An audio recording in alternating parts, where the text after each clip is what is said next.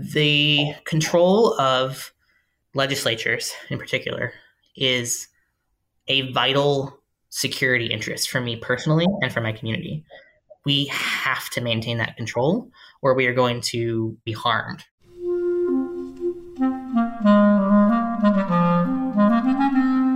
Hello, this is the Great Battlefield Podcast.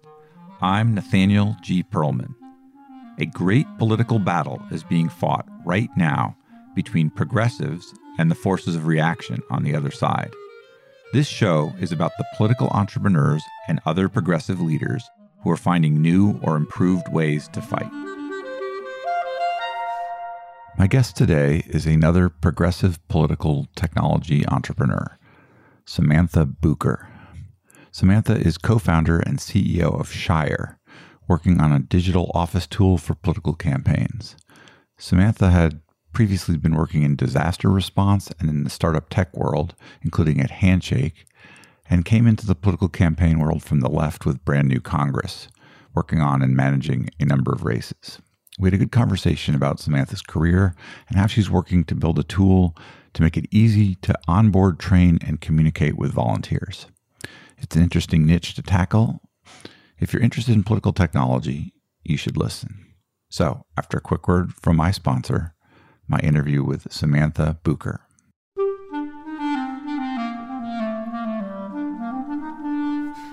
Check out the large, detailed, and high quality political data graphic posters from Timeplots.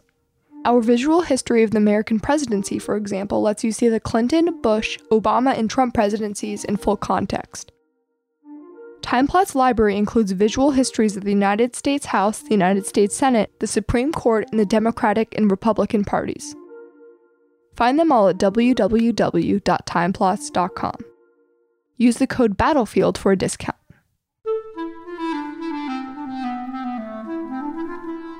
Samantha, would you mind introducing yourself and giving me a quick biography? Sure. So I'm Samantha Boucher. I am from the great state of Tennessee and southern Appalachia. Grew up in East Tennessee, there in, around the Chattanooga area. I am a trans woman, which has uh, informed a lot of my both my career path and and my politics uh, quite a bit, especially coming from the area that I did. In terms of a quick biography, I guess the the shortest uh, path is that I, I, started out originally. My my kind of career plan was actually, as so many uh, trans and Appalachian people in particular uh, do, is uh, was to to join the military. So I studied intelligence studies. Um, and was a member of the Civil Air Patrol, which is the Air Force Auxiliary, doing search and rescue in, in the Appalachian Mountains as a teenager and, and young adult. And then some common sense kicked in, and I uh, uh, decided to transition. This was under the Obama administration, so things were a bit more friendly for trans folks in the military. But you know, I was sort of a which path do I pick at that moment, right? So the, the search and rescue work actually led me into doing a, a, lot of disaster response work with an organization called Team Rubicon, and that was really formative. I was, I did, I think, something like 25 disaster response deployments domestically and internationally, tornadoes, fires, hurricanes, floods, typhoons, you name it. As an intelligence analyst or a geospatial analyst for that organization, that actually is what segued me into the tech industry because somebody I ran across along the way who was a Palantir intern at the time working with Team Rubicon ended up founding Handshake. If you're familiar with them, they're the career services like uh, LinkedIn for college students, so to speak. Joined them at a, a really early point in their trajectory, and they were uh, just moving out to Silicon Valley. Spent um, maybe a year and a half out there working with them. I was the first non engineering hire uh, there at Handshake. And now they're in, I think, every university in the in the country they've done pretty well. Um, that kind of put me on the uh, the tech trajectory. So I ended up um, working for a few more startups, several European ones actually, um, helping run their North American side of their businesses. And then um, uh, when I moved back from California to Tennessee, I got really involved in activism, local LGBT organizing in Chattanooga. This was in the very end of the Obama era, first first year or two of Trump. Uh, so things were going going a bit sideways there, Charlottesville and, and, the whole nine yards. I, I, I tell people I, I, um, you know, I grew up and I lived like 20 minutes away from Matthew Heimbach's trailer park. So Uh, so it was an interesting time. I actually got involved with Brand New Congress uh, in the pretty early days of that as well. Um, ended up working as a campaign coordinator and, and running uh, the congressional race in that in the third congressional district in Tennessee in 2018. Got involved in some local elections, and then BNC tapped me to manage a U.S. Senate race in Iowa 2020 during the the heyday of the caucuses. So that was a, a really interesting experience. And then I worked in the general uh, in West Virginia for uh, uh, Paula Jean Swearengin as well during that cycle. Then went into consulting and then and landed back in tech. Do you happen to know Jack Knoxville, who runs the Trans Empowerment Project? I don't think so. He's also out of Tennessee, hence his taken last name. No, uh, we might have crossed paths, but I don't think so. Yeah. Uh, interviewed him on the podcast within the last year, I, I would say, and uh, interesting story, and seems like a very worthwhile enterprise that he's engaged in. Yeah, Tennessee's Tennessee's rough as a trans person. It's it's obviously this recent wave of um, legislation has been really really difficult. We fought against that same kind of thing for years, but the GOP has really just sunk their teeth in. You know, it used to be that Tennessee was a lot more at a, at a, state level, a lot more balanced in the legislature. At least Democrats had some sway. You know, they could kind of get in the way of certain things, but it's just gone completely off the deep end now. So it's hard for them to do anything. They they love the wedge issue as they think of it, and using any kind of minority to advance themselves without shame. Yeah, and I think we all kind of saw it coming, but it was kind of interesting over the last you know eight eight months to a year watching them almost like field test all of the different uh, possible paths they could take in which different wedge issues and you could see mm-hmm. them kind of oh it's education oh it's crt oh it's and then trans people and, and drag in particular apparently tested well somewhere so that's i guess that's what we're going with yeah it's awful to watch actually your career is an interesting one in that you're bringing a lot of experience in tech and in politics with you along the way. If you had to summarize, what is your tech experience? What are you good at? What do you like? What have you been around? I was kind of a serial startup early hire. I looked for that, and you know, especially after after Handshake, right? I wanted that. That's kind of where I thrived. I'm not an engineer. I know enough to be dangerous, but um, but I, am what I'm really good at is I think building systems and and systems thinking. That's you know where I thrive. So I've worked you know as um, it's what they now call customer success, which is a common combo package of uh, customer support, but more proactive and more data centric, right? Account management, that sort of thing, and then also as a product manager, and sort of that's that kind of combination. What I've had in terms of formal roles, but you know what it really comes down to is, like I said, building systems, building processes, tools, things that can live on and, and kind of uh, operate. There's a story I, I, I, tell people once I was uh, in uh, Moore, Oklahoma after the 2013 tornado there. And, uh, and I was I was pretty young at the point at that point you know I was uh, uh, bright eyed bushy tailed and and a, a, an air quotes young boy at the time, right? So uh, people didn't, you know, a, a, bunch of military veterans were not like keen to listen to me, and I was there almost the longest of anyone because they were rotating other people in and out. But I was kind of a specialist, so I was uh, I was on the ground for quite a while, and so you get a new batch of people rotate in, and the others rotate out, and then I'd have to like teach them the same things or, or kind of convince them of the same things for the second, third, fourth time, and eventually I started just creating checklists and putting signs on the walls it was a miracle. Like it was like over overnight. Like people just like, oh, it's the checklist. It's there. It's the system that already exists. I'm going to follow the process and do the way that the sign commands. You know, that was like a lesson that I learned. Like at that point, was like, ah, you can you can actually influence people and and and outcomes a lot more through building systems that you don't have to be involved in, rather than trying to, to wade in and, and solve everything yourself. So that's that's how I'd sum up my like career is is systems building and creating things that can can work on their own and live on without my input. Yeah, and processes and things like that are absolutely crucial to the success of scaling any kind of enterprise. Yeah, definitely. Yeah, for sure. Campaigns too. Yeah. So, well, tell me a little bit about the political side of you. You came in through certain kind of activism, brand new Congress. I just had uh, Zack Exley, who was founder of that, on the on the podcast for a really long interview, and he's an interesting fellow. Where do you come from politically, and how would you characterize your experience there? Yeah, so it's actually really interesting to me to think about, think back on that too, because you know, I growing up in, in rural Tennessee as a teenager, I fell into the libertarian alt right, uh, uh, you know, talk show host pipeline during those those those days. So it was like a really interesting thing to deprogram from uh, as I like got older and got exposed to the world. But I think that's actually really like looking back on that, I'm glad that that happened in in that way because it, I kind of have an insight into what makes that side of the side of the electorate tick. But what really got me, I think, politically uh, awakened was actually um, the Arab Spring and Occupy Wall Street. So again, teenager sitting at home in rural Tennessee, uh, hiding in my room.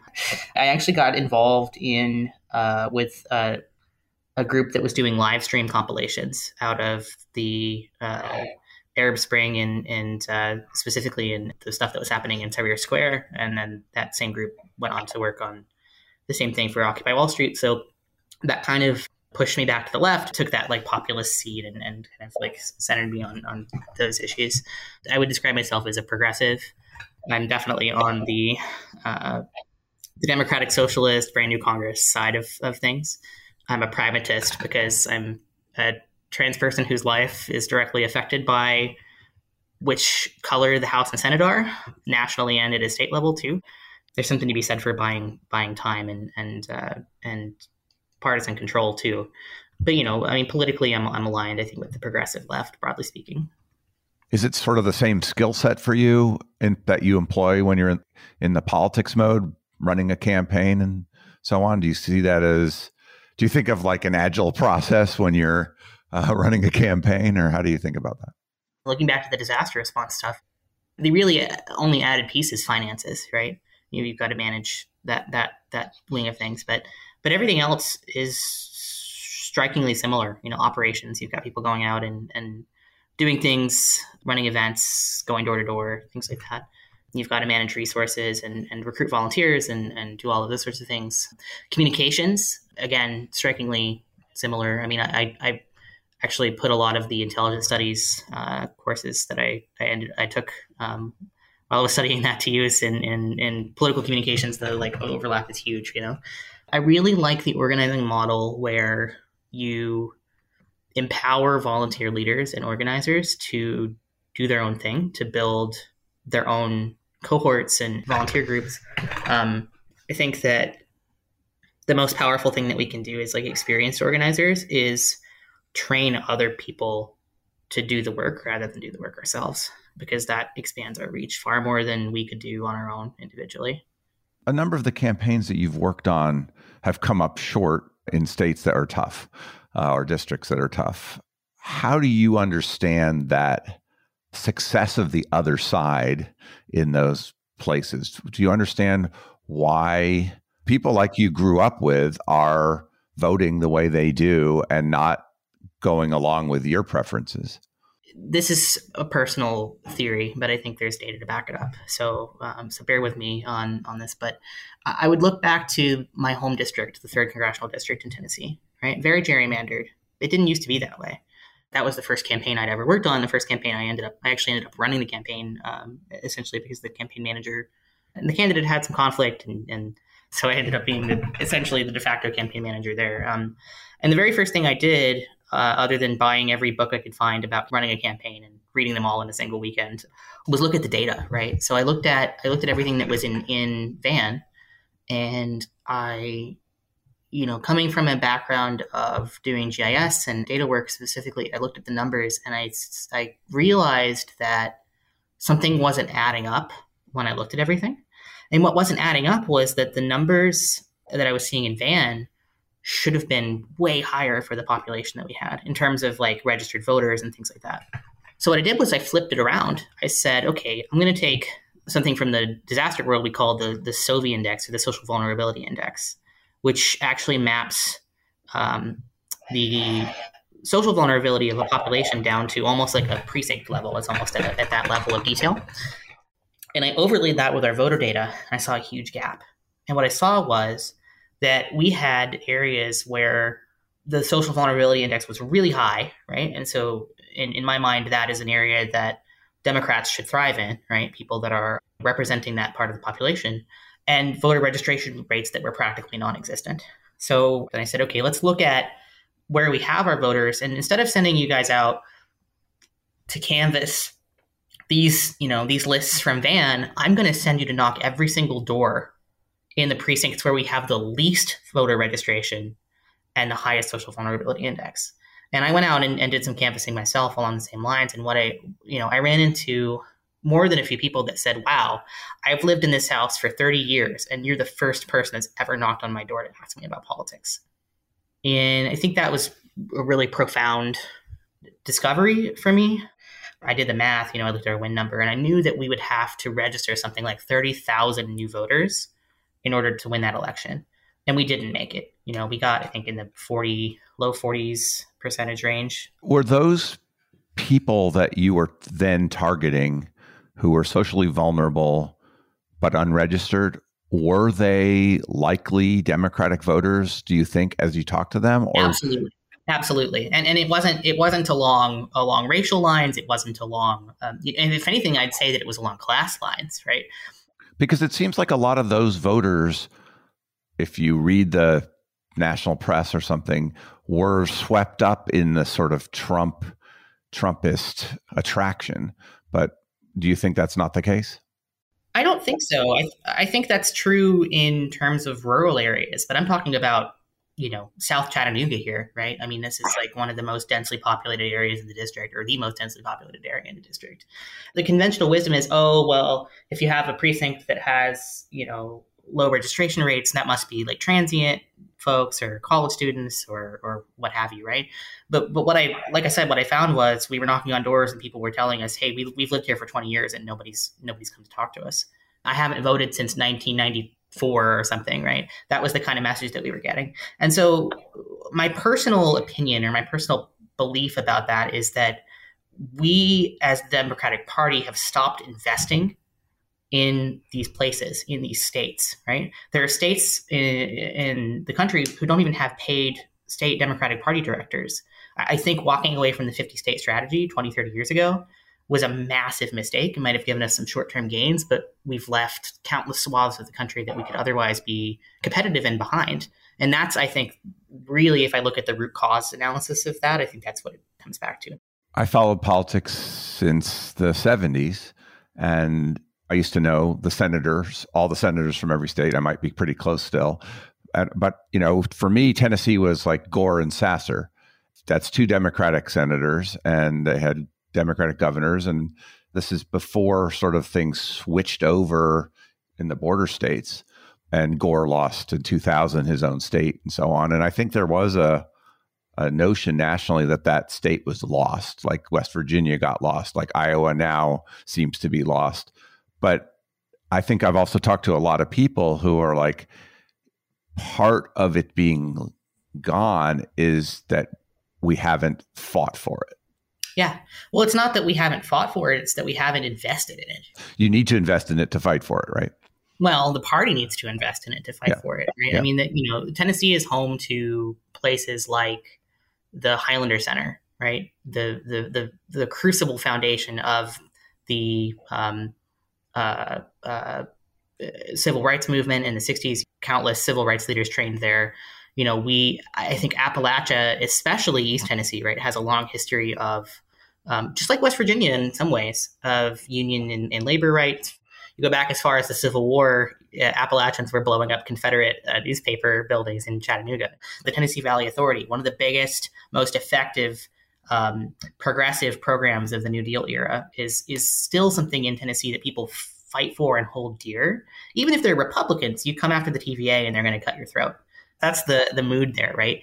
I believe that Tennessee is actually a you know how people will say, "Oh, I'm a, I, oh, I'm socially conservative, but fiscally liberal." I think it's the other way around. I think Tennessee is fiscally liberal and socially conservative because of those influences, right? I mean, we were one of the first states that had tuition-free college any high school graduate now can get two uh, two years of community college for free, and that's funded by the state.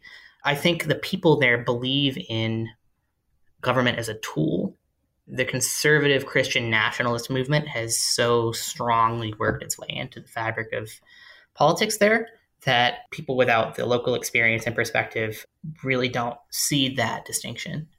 I mean, we started off talking about how the Republicans' socially conservative wedge issues are quite effective in certain areas.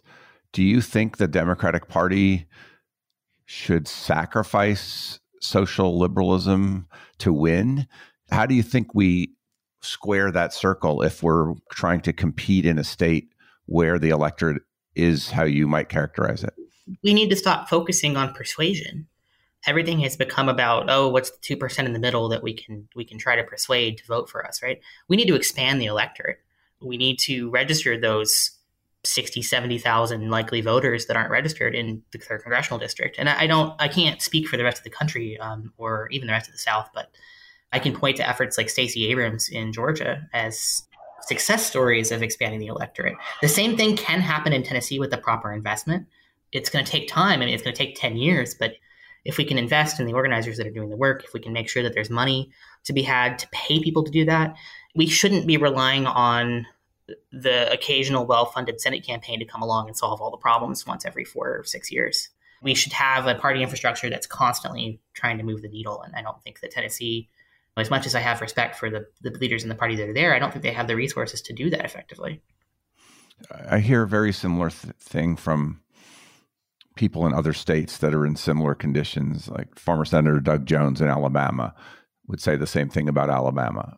I hope we can turn that around. I want to ask you about some of your recent work. What is C2G Strategies? They are a relatively small political consulting firm. Robin and Billy Kane are the founders. They're great folks. They were kind of the go to fundraising uh, folks for brand new Congress candidates. I did some consulting work with them um, after the 2020 cycle was over. You know, email, copy, communications, like technical consulting, things like that. What is BLD.ai? Build AI is a really interesting place. So that's my uh, quote unquote full time day job, right? On top of my full time startup founder job. Build AI is a what they call a partner network. So they're essentially a consulting firm, a tech consulting firm that builds products for their customers. And then the customers keep the intellectual property of the products, right?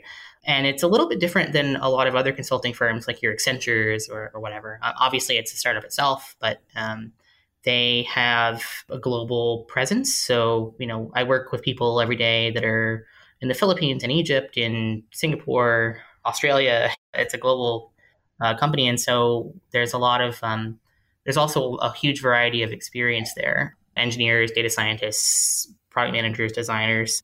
Actually, a close friend of mine um, referred me to to them. I got to be honest. After the 2020 cycle, I was burnt out. I was like, "Oh my god, I'm done." It's the the every every cycle or two like feeling of like, ah, politics is terrible. I need to do something else. You know. I kind of was looking for a tech role again, and um, that kind of landed me there. But uh, yeah, they've they've got some really talented folks, and actually, we have um, I've been able to leverage that to help build out Shire. Um, we have a few engineers from Build AI that are actually um, working on uh, Shire, so it's a bit of a partnership as much as a as a job for me. So Shire is the reason that we're talking. What's the founding story for Shire? What are you up to there? So in 2020, I was campaign manager for Kimberly Graham's U.S. Senate race in the four-way primary in Iowa. Right, a huge, huge political presence in the state there at the time. The caucuses were going on. I was one of the lucky folks that caught COVID in the very first wave at the caucuses there. Actually, there were people traveling there from all over the world to to to attend those.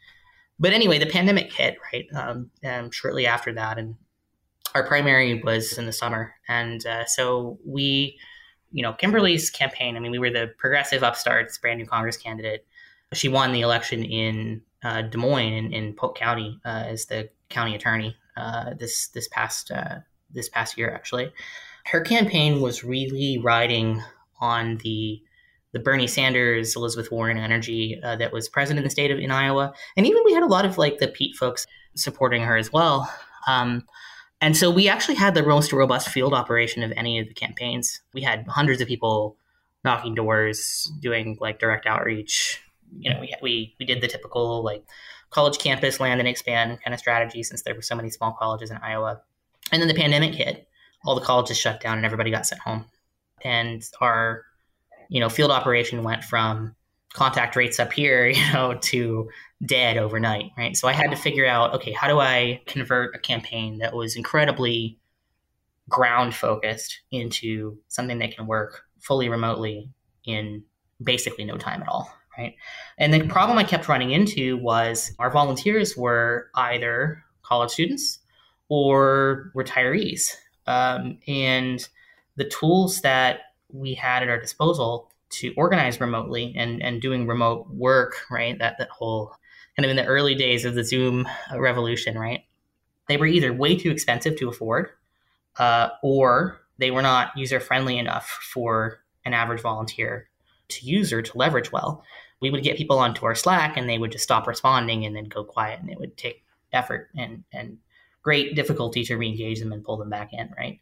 And we tried different things, but you know, I, I ended up realizing that the biggest challenge that we had was when someone goes to the website to, to sign up to volunteer, they fill out a form, they hit a brick wall, right? And in software, we know that if you sign up for something and then you have to wait, that's a huge, huge problem. Like tons of fall off there, right?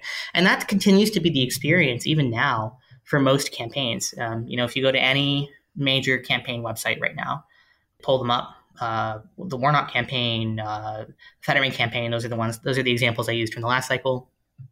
You'll fill out their volunteer form. They might redirect you to an ActBlue page, which is not an ideal experience.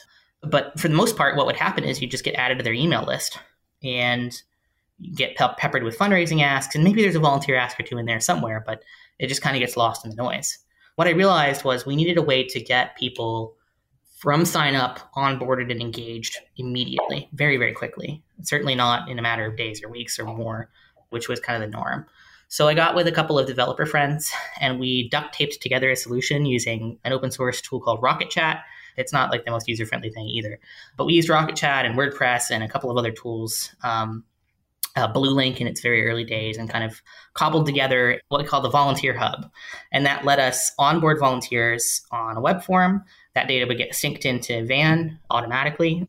It would create an account for them on Rocket Chat, and then it would load the, the chat application, create an account for them, and put them in like the welcome channel, right? And then what would happen is a volunteer leader would immediately say, Hey, welcome. Um, glad you're here. I saw on your sign up you wanted to do texting what would be a good time to talk about that. The experience was the volunteer was immediately engaged by an actual human being. And and we saw, you know, 10, 20 volunteers on a weekend go from that to hundreds based on that alone. We also saw people from all over the country starting to actually join the volunteer pool. So it wasn't just islands anymore. It was somebody in Montana who cared about that Iowa race because the Senate, the control of the Senate was in the balance, you know, and they thought, oh, progressive is going to be the best candidate there.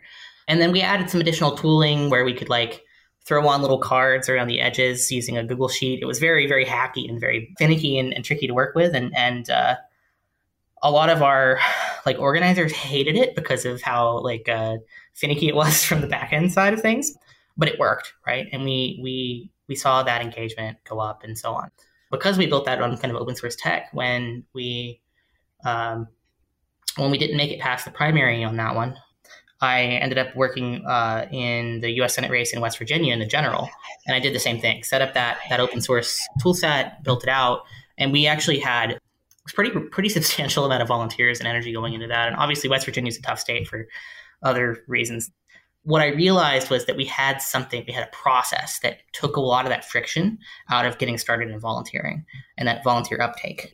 After the 2020 cycle was over, kind of went through my burnout phase. And about a year later, uh, late 2021, I decided, okay, like, it actually started with a Twitter thread, as so many um, modern ideas do.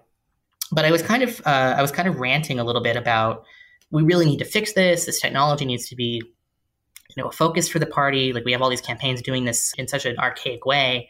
And the response i got from that was so impactful that i said okay i'm going to do it. I'll, I'll figure it out. I, I, started the organization. We raised i don't know 10 or 20k on a crowd fund like uh, you know, November, December of that year, and uh, took that and, and started Shire. So here we are, a year and a half later.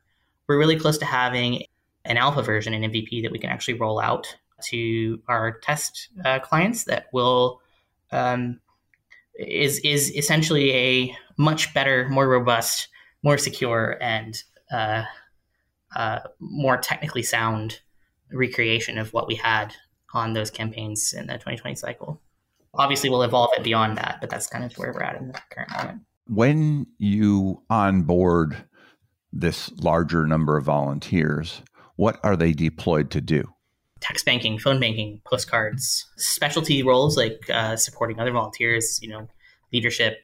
In West Virginia, uh, we actually had a volunteer who was a data scientist who we pulled in to help us basically build our own models for voter targeting. So she was from New York, right? We would never have found her. We would never have connected with her if it weren't for the power of that community that that, that kind of tool set gave us, right? At scale, what it's about is voter contact, right? If you can get people to make more calls, send more texts, write more letters, etc., you're going to have a measurable impact on the outcomes in that race. That's what campaigning is all about at the end of the day. How much time did you spend looking around at other volunteer management solutions? It feels like to me for decades, I've been hearing a similar tale about we need to recruit and deploy volunteers to do things that make them happy and are effective on the campaign. And I've seen tons of people building applications to help do that. There were tremendous numbers of people who act where this actually worked. Like the Sanders campaign had tons of people calling through all of the voters in Iowa, or there's Mobilize, which had a lot of uh, success in bringing volunteers from one place to another and, and event management. And I, I mean, going back over time, I can just think of tons of examples of people who said they had tackled this, and I'm not clear why we haven't settled on something that would put you in a position where you didn't think this was needed. How do you assess what's out there and why it's not working? Well, I wouldn't say it's not working. I'd just say that it's not working for this particular use case. So you mentioned the Sanders campaign in Iowa. They were an amazing example of relational organizing. And I don't know if you've heard of the Bernie Blueprint, right? But they released a, a guidebook for how, how did they get to that point? Like, what did they do? What was the tactics and so on? The thing that that they'll tell you, and the thing that even even the Biden campaign will tell you, you know, I, I talked with um, Matt Hodges a little bit about this, and, and some others. Is the Bernie Sanders campaign had seventy thousand people in a free Slack account because if they had paid for that Slack at market rate, you've got this corporate tech that's designed for companies, right? They assume, oh, you're going to spend eight, five to eight dollars a head because those people are going to be making you money, and that's trivial, right? But that's five hundred thousand dollars a month at that scale. It's not going to get into the campaign budget. No, no, no, no, absolutely. So what they did was they suffered. You know, they they they had a thirty thousand message upper message limit, and you, they would post something, and like a day and a half later, it would be gone. And so they just had to deal with that, right? They didn't have the integrations. So they built all of these like manual processes around working around those limitations, which was amazing, but also just absolutely painful, right? Everything from onboarding, you know, how do we get people into Slack in the first place to um, how do we keep them engaged and keep them uh, from getting overwhelmed? Their biggest challenge at that point um, uh, was was fall off. You know, they get people to sign up, they get them in Slack, and then they just disappear because they didn't download the app or they didn't have a way to get notifications. So it just sort of faded into the background, right, for, for a lot of those folks. Or they were technically overwhelmed because they're not, you know, working in a corporate world anymore where Slack is like a, or similar applications are the normal way of doing work now. The volunteer experience was not um, uh, conducive to retaining those volunteers. So so those are that's like a key, a critical example when one of the most well-funded presidential campaigns in history has to use a free version of Slack to get their remote operations done. That's not going to scale for anybody else. It's not going to work for your mom and pop congressional race in Tennessee or you know whatever. Right? They poured immense amounts of resources into making that work. So I think a lot of the organizing tools, you know, Mobilize is an awesome tool. I love it. I've used it. It is really good at organizing around events. But so often, what the kind of work that we are doing as a as doing voter contact is very much shift based. It's you're going to show up at this time. We're going to work together to do these these numbers, or alternatively, if it's something like texting, it's often off the off the cuff or random, right? It's like, oh hey, we've got a batch of texts we need to send that just came down from the field guys, right? Um, so what that does is all of these volunteer organizational tools are either leaning into the relational model, which is awesome, your outreach circles, those, those types of tools, right? Or they're doing events based stuff like Mobilize, but it's all very much transactional in some way. You're going to come to this event, you're going to do the thing, and then you're going to you're done, right? That's the model of those types of things. Or in the case of something like Outreach Circle or, or similar applications, this is a thing that's going to be kind of in the background throughout. Those things have a very physical bias, a very physical component.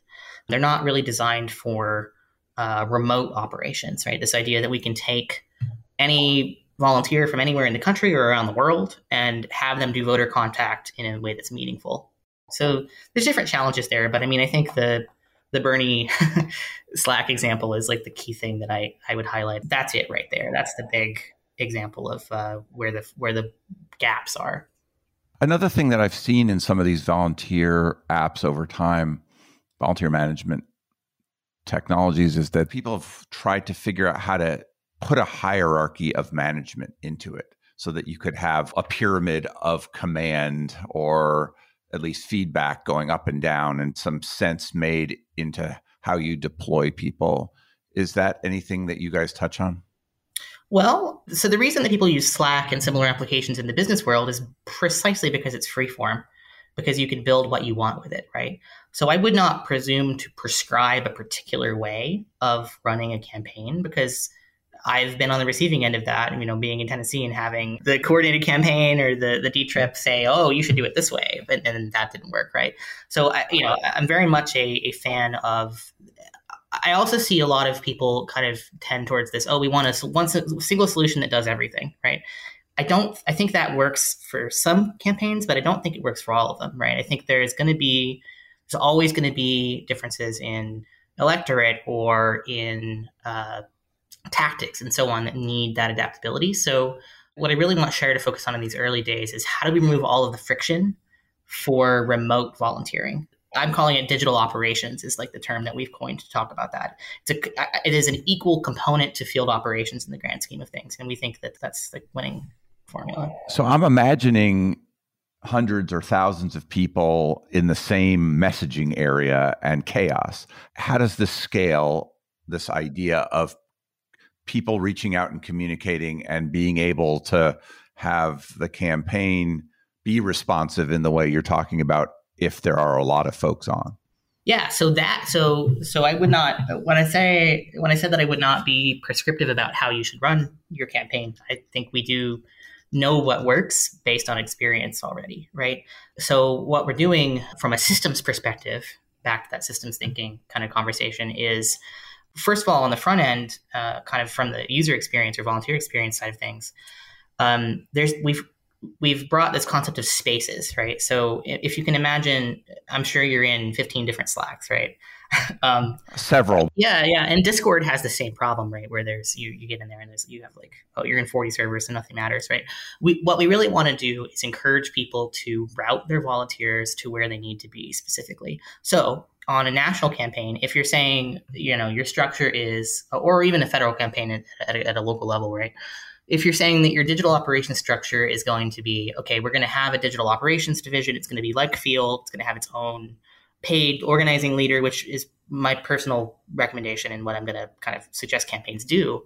Um, then that becomes, in essence, a digital field office, right? And it's that organizer's job to make sure that people that are coming in are routed appropriately. And to help from that, from a technical perspective, we are making the onboarding customizable so that let's say the campaign wants to organize on basis of type of task, right? So they the person comes in, they say, I want to do texting, I want to do phone banking, great.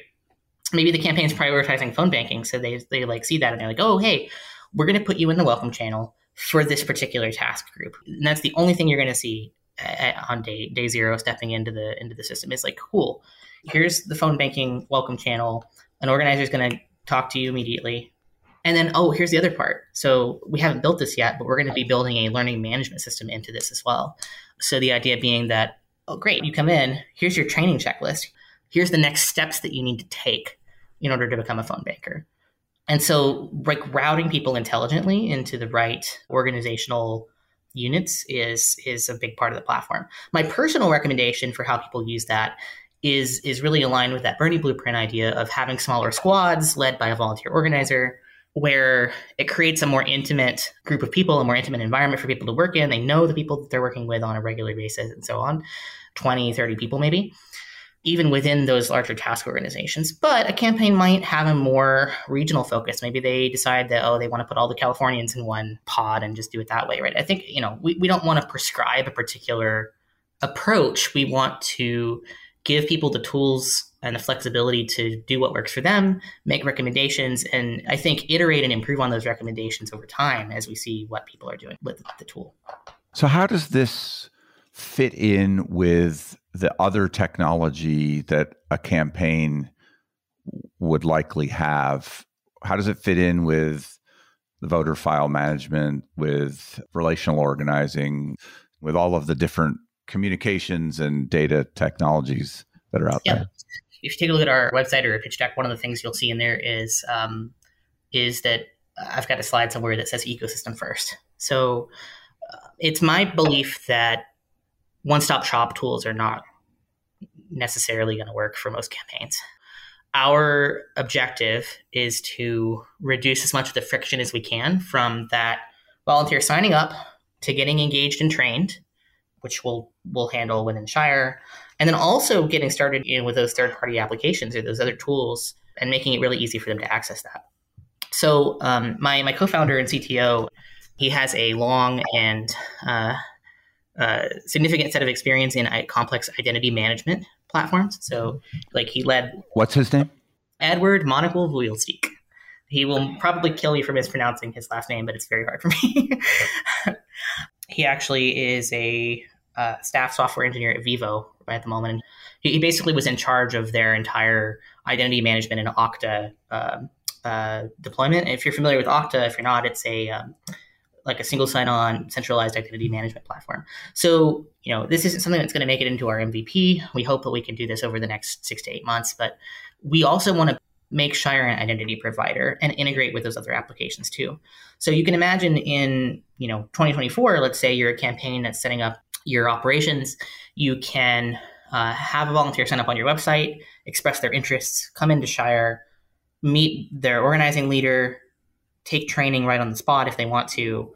And then on the other end of that, kind of the, the downstream side, through automatic account provisioning, where we integrate with those applications and say, hey, this person passed this quiz to become a texter. So Spoke, I'd like you to create an account for them, right? Through some kind of integration, right?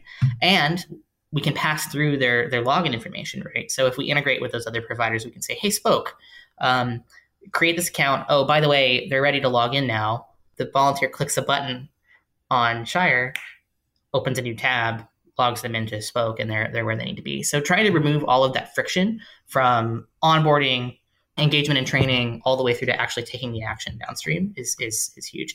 And centralizing that account management also means that organizers don't have to spend you know 26 hours a day resetting passwords for people and, and managing countless accounts and so on. So that's that's another benefit that we think that can bring. Although what i've found is that many people who build applications in the space think they're the provider of identity. Can you be subordinate to someone else's identity scheme and how allow that them to create accounts within your app rather than you being the central holder of such info. There's sort of like a who is at the center problem that that often happens. You know, I, I thought about this a lot actually, and I think I think that the long term answer to that question is actually that we need to come together as a consortia of political tech and say, hey, we're going to create this this entirely separate foundation or, or organization or something. You know how Mozilla Foundation works, right? Where they have like a separate kind of entity to their, their company that does other things. That is specifically about creating an identity management and that standard. that is a five or 10 year project, probably. Like, certainly not something we could solve today. But I would say that, like, in the case that you wanted to, for example, let's say use like an action ID, right, as a as an upstream, right?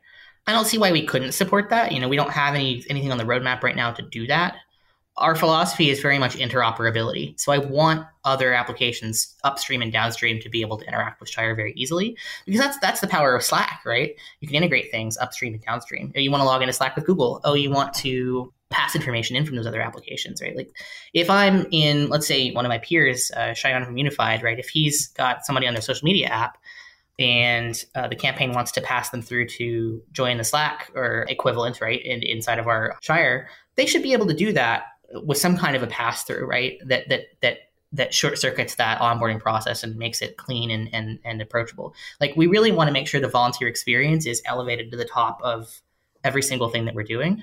We know as as uh, software designers, as, as as people from the tech world, that that user fall off is like the the the great enemy to be slain in in terms of uh, in terms of tech.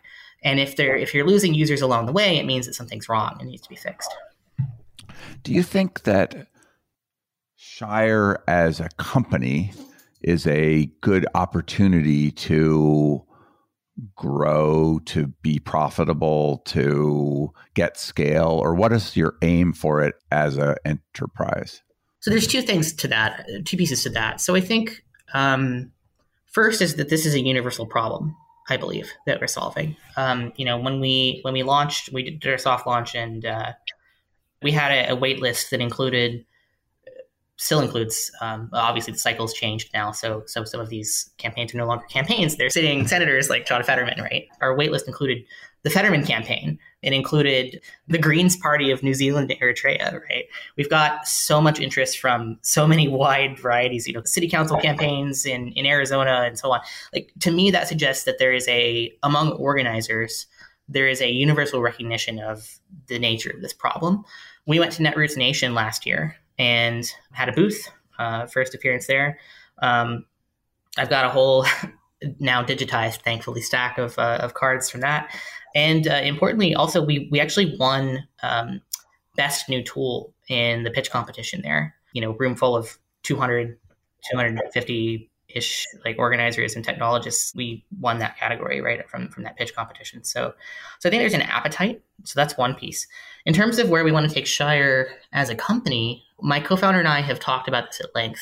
We don't want to take the same kind of route that like a mobilize took right? Our objective is not hey we're going to build this and then we're going to sell it and walk away right for me and this, this comes back to my personal uh, motivations right as a trans person the control of legislatures in particular is a vital security interest for me personally and for my community.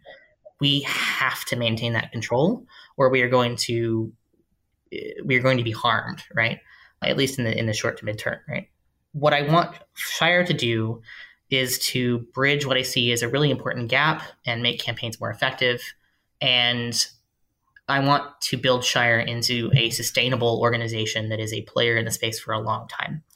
Because I think that something like Slack, for example, is the glue that holds a bunch of business applications together, at least in terms of process and function, I think something like Shire can be the same thing for the civics ecosystem.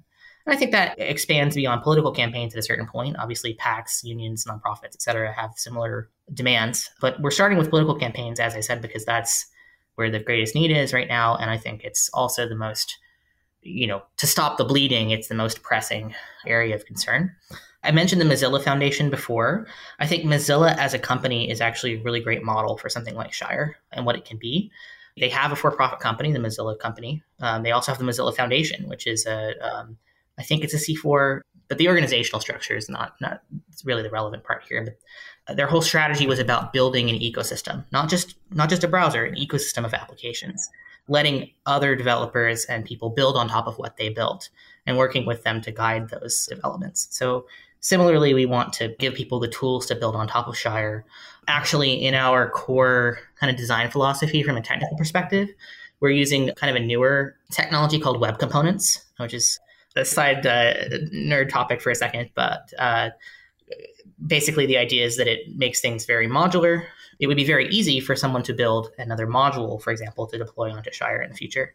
So you could even see things like, you know, in our long term vision, we may even see things like uh, Spoke or, or other third party applications kind of blur the lines between what is a part of Shire and what is not. You know, we really want to be that in the same way Slack did, be that kind of glue for the ecosystem as well. There are, you know, dozens of other progressive political technology firms at different stages of development around and about, but I'm certain you're aware of most of them. Who do you see as kind of allies or good partners oh, yeah. in doing this, and who is less so? There are a couple of names that really spring to mind right away. So, um, Unified, I'm sure you're familiar with them. They're building a social network. Yeah, I, I know Cheyenne and have had him on the show, and probably will have nice. him again. Yes. Yeah, so so he and I have talked about this actually a few other examples are Daisychain. The folks there are really doing some really cool stuff around you know building the, the Zapier uh, of sorts for for political tech, and I think that's really helpful. I've talked with folks at Civitech. We're pretty big fans of each other, and uh, uh, I've also um, spoken a lot with Adam from Universe. He's doing some really cool work there. I don't see competition. I see collaboration and alliance. Right an example of that is, you know, we're one of the things that we decided to do to not only accelerate our development but also make it more robust is actually use some existing open source technology under the hood. So we're using something called Matrix. You can go to matrix.org to kind of learn more about that. But it is a end-to-end encrypted decentralized communication protocol. It's used by something like 70 million users around the world. The French government built their entire internal communications ecosystem on it. It's a really powerful basis for communication. But Mastodon is to Twitter as as Matrix is to Slack, if you will. The hope that I have is that other applications that have chat solutions or uh, offer similar protocols or need to communicate with each other can adopt Matrix as a foundation. So I, you know, I, I said to Sayan, I've, I've, mentioned this to Adam. Hey, when, when, you guys build chat, let's try to work together. One of the Matrix uh, kind of principles is this idea of federation, where you have an address, you have a home, but you can still message other people or reach other people if they're a part of the same federation, right? So it's really creating that kind of interoperable, unified landscape. So if we can build together standards like that, um, not just for you know for chat and things like that, but also possibly in the future for things like identity management and so on. For all its problems, Web3 has taught us that decentralization is a useful strategy for not only making platforms and tools more interoperable, but also security, right? In an age where we have hostile actors like the Russian government, like certain political parties who are not playing by the rules, security is a top of mind concern. This is deviating a little bit away from the question, but I talked to some abortion rights organizers from Missouri at Netroots Nation, and they were telling me, hey, we, we aren't using Slack. We can't use Slack for organization because we're afraid that they're going to get subpoenaed if our our state government goes down this path, and then we're going to be in trouble. The people that we're providing services for will be put into legal jeopardy as a result of that. And so, you know, being an encrypted service, they were really excited about like the prospect of having something that could kind of fill those gaps. But, but I mean, I, you know, it comes back to that that core question of interoperability and, and collaboration. I think that's like that's got to be the future of, of political tech. Less walled gardens, less centralization, more interoperability and collaboration between tools. I interviewed Chelsea, who is the general manager at NGP Van. I know that company a little, having started the NGP software side of it. And she was talking about trying to be much less of a walled garden and much more allowing integrations openly, more transparency. So maybe that, that message is getting around all of these companies have their own self interests as well as broader interests. And there's a lot of balancing to be done, but it'd be interesting to see how that all fits together as we go forward. Yeah, I think so too. Similarly to the problem we're trying to solve, it can't really be forced from the top down, you know, that, that it has to come from has to be real grassroots and not astroturfed, right? And in terms of the collaboration and cooperation between these these these vendors and firms, as someone who's a relatively new entrant to the political tech space, having been in tech before, I, I see a level of maturity growing that I didn't see even five years ago. Right? There's there's more diversity. There's more innovation that's happening. I love the open source movement. In our current system, uh, at least, there is um, something to be said for organizational imperative and people advancing a particular vision as a part of a greater whole. So I think that, you know, groups like Scale to Win that are taking Spoke and and you know really pushing that technology forward and they're set up as a cooperative, so they're doing that in a really progressive way. But they are, um, you know, funding additional development by the nature of their, their sales, right? And so that's like pushing the technology forward in a way that open source alone can't do. So I think there's like an open source private partnership approach that we can take with this. And, and again, I come back to the Mozilla example as like a key success story about that. What's your business model? Do you sell this like as software as a service? How do you distribute it or what's the plan? That's a great question. So it's so funny. I was actually talking with Adam and, and a few others about this. Um, it's tricky to price uh, political tools. Like I'm sure you know this too you want to make enough money to to uh, grow and support the services, but you also want to support the movement and the, the campaign. So, what we've settled on, at least as an initial approach, is actually pricing based on a campaign's fundraising numbers and and paid staff. This is actually something that I have to give credit to uh, Adam at, at uh, Universe. That's that's how they're priced, or very similarly. What that does is uh, keep you out of trouble with the FEC in terms of like fair market use, right? Because you're not necessarily giving a discount to a particular campaign, one or the other. You're just saying that the fair market value is lower for smaller smaller campaigns, right? And so pegging it to that fundraising number and staff number means that we can kind of gauge the relative size of a campaign and say, okay, if you're really big, you're going to pay us a lot more. If you're five people in a trench coat in in you know rural Alabama, you're gonna you're gonna pay us basically nothing, right? And so that's the approach of like cr- trying to create that model that that works for for both ends of that spectrum. Sounds like a bit of a pain to police. If you have a version that is like you pay for every paid volunteer and those are all signups and they connect very well to the software, then it seems like it would be an easier thing to automate and so on. Well, I think the thing that's really tricky about that, right, is that like um, as a campaign manager, as someone who's like run grassroots, um, very like scrappy campaigns, predictability is really important. So, um, you know, when I'm budgeting, if it's you know July, I'm trying to figure out okay, what, what are my numbers between now and November? I don't know how successful my volunteer scaling is going to be. What if like five thousand people knock on my door because I got some crazy endorsement or something, and all of a sudden my budget's blown out of the water? We want to be flexible as a provider. Um, while offering that kind of predictability. So we can say, hey, if you expect that you're going to raise, you know, five hundred thousand dollars more than you did the previous quarter, this is what you can expect your rate to be based on that approach, right? And so like that can give them at least some some measure of predictability. And obviously we would be flexible on a case by case basis with that too. And and I think in terms of policing it, I'm I'm less worried about that, I think, because the records, especially around like fundraising are pretty public. That's information that I can confirm with a simple FEC search once a quarter, right? So we, we, may implement a process at scale when we're kind of a bit bigger to, to do that and make sure that we don't have anybody like egregiously abusing that system. There is a mechanism to make that kind of confirmation, um, you know, at least available to us. Have you pitched this idea to Higher Ground Labs? I have. We actually uh, pitched them uh, last about a year ago for cohort five um, we were super early, didn't have a prototype, didn't make the cut that time. But we went on to win the pitch competition at Netroots. So we've been uh, encouraged to apply for cohort six. So um, I'm actually working on that application this week with my uh, advisors and so on. So we're uh, we're going to apply. One of their investment theses for this cohort is actually about this specifically about new ways of working and, and remote work and so on. So I'm hopeful that we'll be able to um, especially now that we have a prototype and we have something a bit more substantial and we've proven some traction that we uh, will kind of gain their support. We've actually raised about $70,000 through an equity crowdfunding campaign uh, through WeFunder, which uh, from Unified might have mentioned. They also did something similar.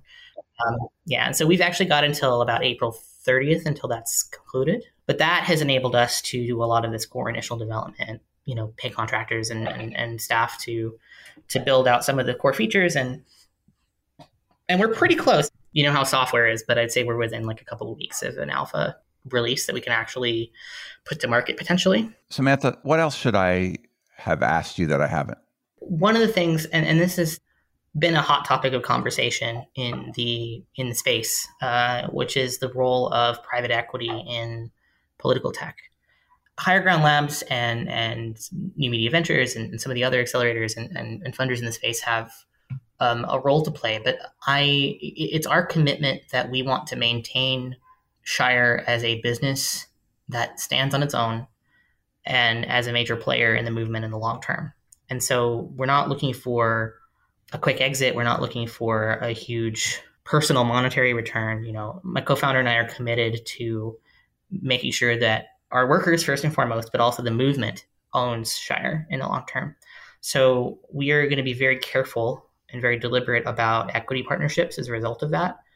There are approaches that we can take to make that work, where we can get the funding and, and work with partners to help us accelerate our, our growth and you know be a force to be reckoned with in time for 2024, while still maintaining the ability to move in that direction in the future. So that's that's something I want to mention because I think it, I think it's really critical that infrastructure people come to depend on is maintained in perpetuity without any kinds of anxieties about what's going to happen to that. You know, the NGP Van acquisition created a lot of that uh, nervousness, right? And so whether again whether or not there's anything to be worried about there, it's something that we want to make clear very early is that we're here for the long haul and we're not going anywhere or selling out, so to speak, to any other any other entities, even if it comes along.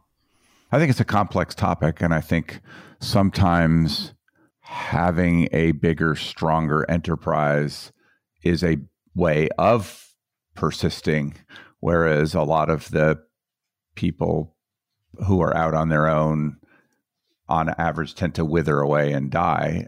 If you're in the for profit world, which you've started out that way, you have to figure out how to continue to have people want your service. And you need to charge enough, you need to have resources to do that. I think there's a lot of different rationale that makes sense to go down different paths. And I would just say keep your options open a little bit as you as you learn and and figure things out. I mean, you know, we're not we're not going to be hard nosed about it. I mean, if it were a matter of the technology surviving and continuing to be available to folks, I mentioned Spoke earlier, right? So that was a that was a, a great example of an open source project that has spawned a lot of innovation in private companies that are taking that and using it to advance the movement, right? I, I would sooner take what we build and open source it than sell it to anyone because what that means is that that technology that we build can then be built on top of later by anybody who wants to. If you want to take that and, and say, in that hypothetical scenario where you know our business is not uh, you know profitable enough or, or or what have you right we could take that approach and i think have a much more lasting impact than if we were to just sell to a larger firm, for example. Potentially. I mean, I've seen open source projects wither and die. I've seen acquisitions into private companies wither and die and i've seen the opposite so i think a lot of it depends on the on the actual value you've created and uh, so and that's and that's well beyond the technology absolutely i mean it comes if if there is a world where what we are building is no longer needed awesome Uh, but uh, that world is not here yet, and so I have a feeling that um, feeling that that's that's not a bridge we're going to have to cross. But you know, I think the other thing is too is that I'm I'm keen on helping to build an ecosystem. If that means that we are helping to spur other innovations and building better ways of working and doing things in the future that aren't what we're building now, this is a bit a bit wishy washy, a bit hypothetical, right? But uh, I'm happy to uh, to, as you say, keep the options open and see what the future holds. I mean, I, it's one of the reasons that I find it continually fascinating to follow this space because you know there are so many smart, well-meaning, accomplished people now wading into it. When I started, the list was much smaller. The market was much smaller. I'm pretty proud to have built something in my attic that uh, is still, in a certain way, used a couple decades later. But I'm certainly very open to and supportive of change and improvement. It's one of the reasons I, I love talking to people like you who are hard at work at that. And I appreciate you taking the time today. Is there anything else you want to say? Something that is really important to me is how this will impact accessibility and people with disabilities. I've had COVID twice. I had it in the first wave. I've developed long COVID and I have like some serious health complications as a result of that. You mentioned you've had some health struggles lately as well. And, and so many people do, especially with our healthcare system being the way it is. I think that the Democratic Party and our technical institutions as well have not done a great job of making it easy for people with disabilities, people without transportation, people that live in remote areas that aren't, you know, in a swing state or a battleground district somewhere to participate in supporting causes that they believe in. One of the things about Shire that really excites me is if people are going to be able to participate in these campaigns um, from home or from wherever they might be, that's going to enable a lot of people to come to the table, bring their gifts and their talents to these causes into our fight than would have been able to do that before. And it's going to empower them and it's going to make a meaningful difference in, in campaigns everywhere. So I'm, I'm really excited about that. And I think that's a really important thing that I, I am always keeping front of mind. Things like looking at screen reader support, things like, like making sure that we do appropriate usability testing when we have the resources to do that to make sure that accessibility is there. In terms of an end cap for the podcast, I come back to this being an existential fight for me. It's not hypothetical. I mean, it, it, look, I think it is for you. I think it is for the country. One piece of the problem is the attack on trans people, but the global problem is the potential for evisceration of the democracy and the turning into a right wing Christian authoritarian government, that kind of analogous thing happening around the world. That's what Trump would like to do. He's running for president again. It's the kind of characteristics that DeSantis and other leaders in the Republican Party have to different degrees. That's the fight we're in.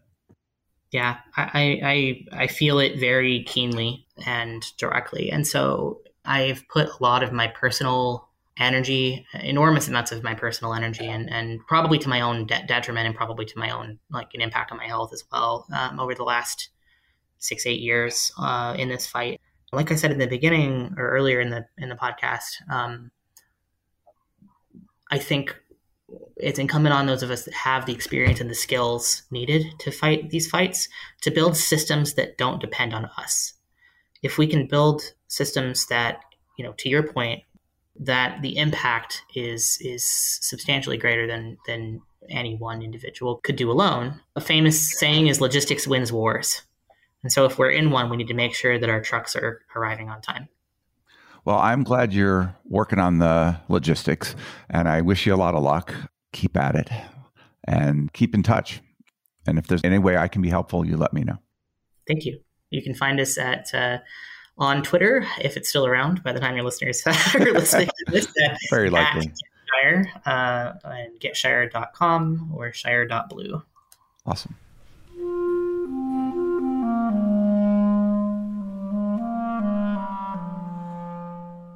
That was Samantha. She is at shire.blue. This is Nathaniel G. Pearlman with the Great Battlefield Podcast. You can find us at greatbattlefield.com or by searching for Great Battlefield in places where podcasts are found. The Great Battlefield is now part of the Democracy Group Podcast Network. Visit democracygroup.org to learn more about other podcasts that cover democracy and civic engagement.